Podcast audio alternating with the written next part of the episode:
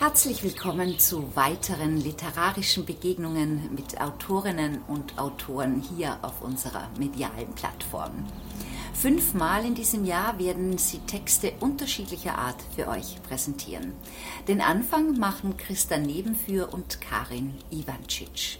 Christa Nebenführ taucht in die Unterwasserwelt der Quarner Bucht ein, Karin Ivancic in eine pflanzen- und beziehungsüberwucherte Stadt. Christa Nebenführ unterrichtet beim Bös Authentizität, ein Begriff und eine Erfahrung, Rhetorik für Autorinnen und Autoren sowie Spannungsaufbau. Karin Ivancic ist immer wieder Special Guest in den Lehrgangsmodulen. Wir wünschen gute Unterhaltung. Das Angekündigte entzieht sich am Horizont. Wer daran geht, die Türe des Zweifels zu öffnen, dem purzeln die Worte so unendlich dumm entgegen wie die abgeschlagenen Köpfe der Revolutionäre mit ihren sinnlos aufgerissenen Augen, wie die herumfliegenden, herumliegenden Glieder der Märtyrer, die sich in den Himmel springen. Was ist das Gegenteil von Glauben? Nicht Unglaube, zu endgültig, gewiss, hermetisch, selbst eine Art Glaube. Zweifel. Als ich in Wallon die satanischen Verse las, war das Dayton-Abkommen noch nicht unterzeichnet und der Raketenbeschuss der Hauptstadt lag erst wenige Monate zurück. Warum musst du dich immer wieder in Gefahr begeben? hatten meine Großeltern gefragt, und meine Eltern hatten bedächtig ihre Köpfe gewiegt, als Zeichen des Zweifels, welcher Überzeugung sie sich zuneigen sollten, und ich selbst muss gestehen, dass ich eine Art Scham für meinen fingierten Mut empfand nicht die kleinste Kugel, nicht der winzigste Verrat hatte sich jemals in die Quarner Bucht verirrt. Die Jugoslawienkriege hatten Istrien ausgespart, damit sich eine Handvoll Europäer solidarisch und tapfer fühlen und über leere Buchten und niedrige Preise freuen konnten. Wenn ich mit dem Schnorchel bewegungslos auf dem salzschweren Wasser lag und Weißbrotkrumen aus den Fingern der geschlossenen Faust gleiten ließ, knabberten die Goldbrassen an meiner Haut. Ich trieb nicht immer bewegungslos im Wasser, auch wenn das vielleicht die schönste Weise war, in der Schwebe zu bleiben. An Land fühle ich mich wie ein Albatros, auch wenn ich meinen Schwerpunkt auf kleineren Sohlen trage und ich möchte nur liegen und lesen. Aber Wer kopfüber nach einer Seeanemone taucht, um ihre Tentakeln zu berühren, tut es mit der Grazie von Kinderbuchelfen, die zu Waldblüten schweben. Mit einer winzigen Bewegung verscheuchte ich die Fische und schob mich hinaus in die Tiefe, wo sie nicht mehr in kleinen Schulen zusammenstanden und lachten, sondern nur selten und einzeln durch eine undurchsichtige graublaue Sphäre glitten. Hier wurde es kalt und unwirtlich und ich kehrte bald um zu meinen Seeanemonen, Fischschwärmen, Einsiedlerkrebsen und glänzenden Steinen im Seichten. Aber ich kam immer wieder. Jedes Mal, wenn ich die Tauchermaske anlegte, schwamm ich auch hinaus in die Tiefe und hielt ihr stand. Erst wenn sich die Unheimlichkeit zu einem leisen Grauen steigerte, gab ich auf. Und wie man sich an einen Geschmack und an die mit ihm verbundenen Stunden erinnert, erinnert sich mein Empfinden an diese gespenstische Dunkelheit, wann immer ich Wasser sehe, das einen größeren Raum, ein größeres Gefäß ausfüllt als ein Trinkglas. Besonders wenn es den Fernsehbildschirm füllte, wenn die sonnige Oberfläche und die lachenden Menschen auf der Kalypso wegrutschten und das Kameraauge unter Wasser versank, wenn Jacques Cousteau in seinem sicheren, gelb gestrichenen Käfig die auf ihn zuschießenden Haie filmte, überkam mich ein Schauder, der mir die Luft nahm und mich zwang, das Bild wegzuschalten. Deshalb verblüfft es mich, dass ich Salman Rushdies Antwort auf die Glaubensfrage damals nicht im geringsten zu begreifen vermochte. Ich dachte, wer zweifelte, hing er noch mit einem Arm oder Bein in den Fallstricken der Unmündigkeit. Wer zweifelt, dachte ich, wagt es noch nicht, sich hinzustellen vor Gott und ihn zu verneinen. Wer zweifelt, dachte ich, will sich aus Angst oder Berechnung noch ein Rücktrittsrecht in die Abhängigkeit sichern. Ein Zweifler, dachte ich, ist ein Süchtiger ohne Krankheitseinsicht, der sich darauf beruft, nie vor Mittags zu trinken.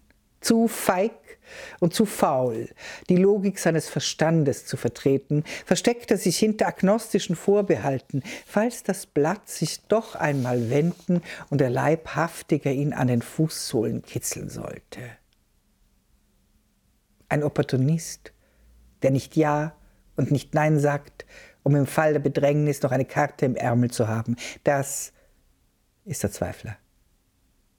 Dabei habe ich, so wie es scheint, den Zweifler für einen Heuchler gehalten, der sich wieder besseres Wissen in die eigene Tasche legt. Einer, der könnte, aber nicht will. Wenn man auf der Erde geht, befürchtet man nicht, dass sich ein Spalt auftut. Wer sich aber dem Wasser anvertraut, kann unvermutet in einen Strudel geraten. Deshalb zog es mich wohl in die Tiefe. Informationen zu Christian Nebenführ entnehmen Sie bitte der Bös Website www.bös.at.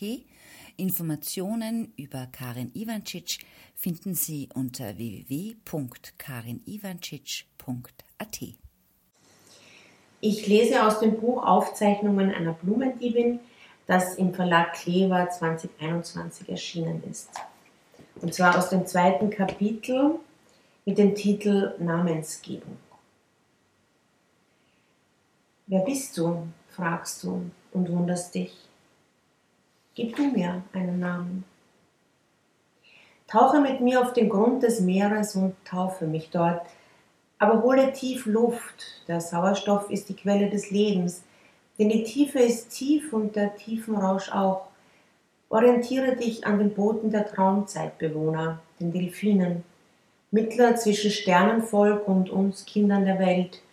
Sie zeigen uns den Rhythmus der Energie und wie wir Emotionen durch den Atem entlassen können. Sie lernten als Erste, dass alle Verständigung auf Mustern und Rhythmen beruhte und dass der neue Gesichtspunkt der Verständigung der Ton war und das Lachen. Und dann gib mir einen Namen. A oder O oder Jam oder kleines Geschenk Kleines Geschenk der Name eines jungen Stieres, den sie vor meinen Augen in Mexiko getötet haben und anschließend die Haut abgezogen.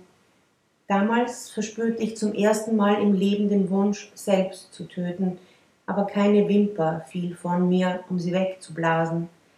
Matador, Töter, den Töter zu töten, davor ihm aber viele bunte Banderillas in den Körper zu stoßen, da johlt die Menge, wenn die Zunge immer schwärzer wird und immer länger, ihn auszutricksen, benommen zu machen, gegen Schatten kämpfen zu lassen, ihn müde zu machen, um ihn dann empfangend, wie sie das nennen, zu töten.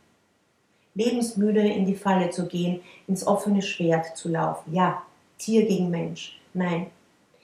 Diese langen, gebogenen Jungstieraugenwimpern, die waren's, die machten mich verrückt. Hast du plötzlich keinen Namen mehr für mich? Keine Empfindung, keinen Ton?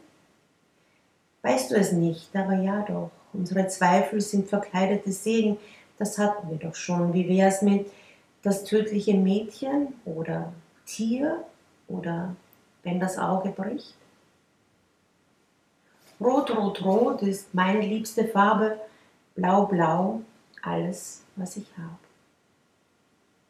Aishana, auch ein Name von mir, das Geschenk eines Rastaman aus der Karibik, von einer der zahlreichen Inseln hinter dem Winde.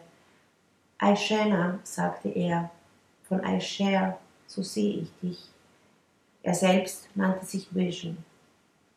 Und Jaguar nannte sich sein bester Freund, und der erklärte mir ganz stolz, dass das auch ein Tier sei, ein sehr schnelles und gefährliches, und nicht nur das Auto, das die reichen Armes fahren und das er sich wünscht. Und wenn jemand stirbt auf dieser Insel, dann sagen sie es im Radio durch. Und es dauert an die 15 Minuten, bis sämtliche Namen, better known as, die diesen Menschen im Lauf seines Lebens gegeben wurden, von Verwandten, Freunden und Nachbarn aufgezählt sind und alle verständigt, die ihn kannten. Es kommt auch vor, dass jemand sich nicht an seinen Geburtsnamen erinnert und dann aufs Amt geht, wenn er etwas behördlich Offizielles braucht oder auch nur so, um nachzufragen, wer bin ich, wie steht es bei euch geschrieben? Falls er unter die 48 Prozent der Analphabeten fällt, nutzt es ihm wenig, wenn man ihm seinen Namen bloß schriftlich gibt. Er wird einen Vers daraus machen und ihn vor sich hin singen, so lange, bis er ihn wieder nicht mehr braucht oder andere Melodien erneut ihn abgelöst haben. Wie viele Namen konnte man doch haben, wenn man sich jeden Tag einen neuen gebe, je nach Befinden. Guten Morgen, mein Name ist Wut und mein Vorname Unzulänglichkeit. Nice to meet you. How do you do?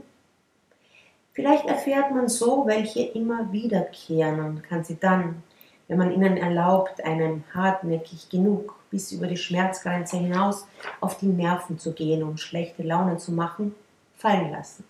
Für immer. Andere wiederum beginnt man von Mal zu Mal lieber zu gewinnen und benutzt sie öfter. Und wie viele könnte man zudem von außen beziehen? Kosenamen, die zärtlichsten aller Geschenke. Vielleicht ergibt es sich auch mit der Zeit, dass man namenlos wird, wenn man sich so und so viele zu eigen gemacht hat und durchlebt. Oder man findet einen, der für alle steht.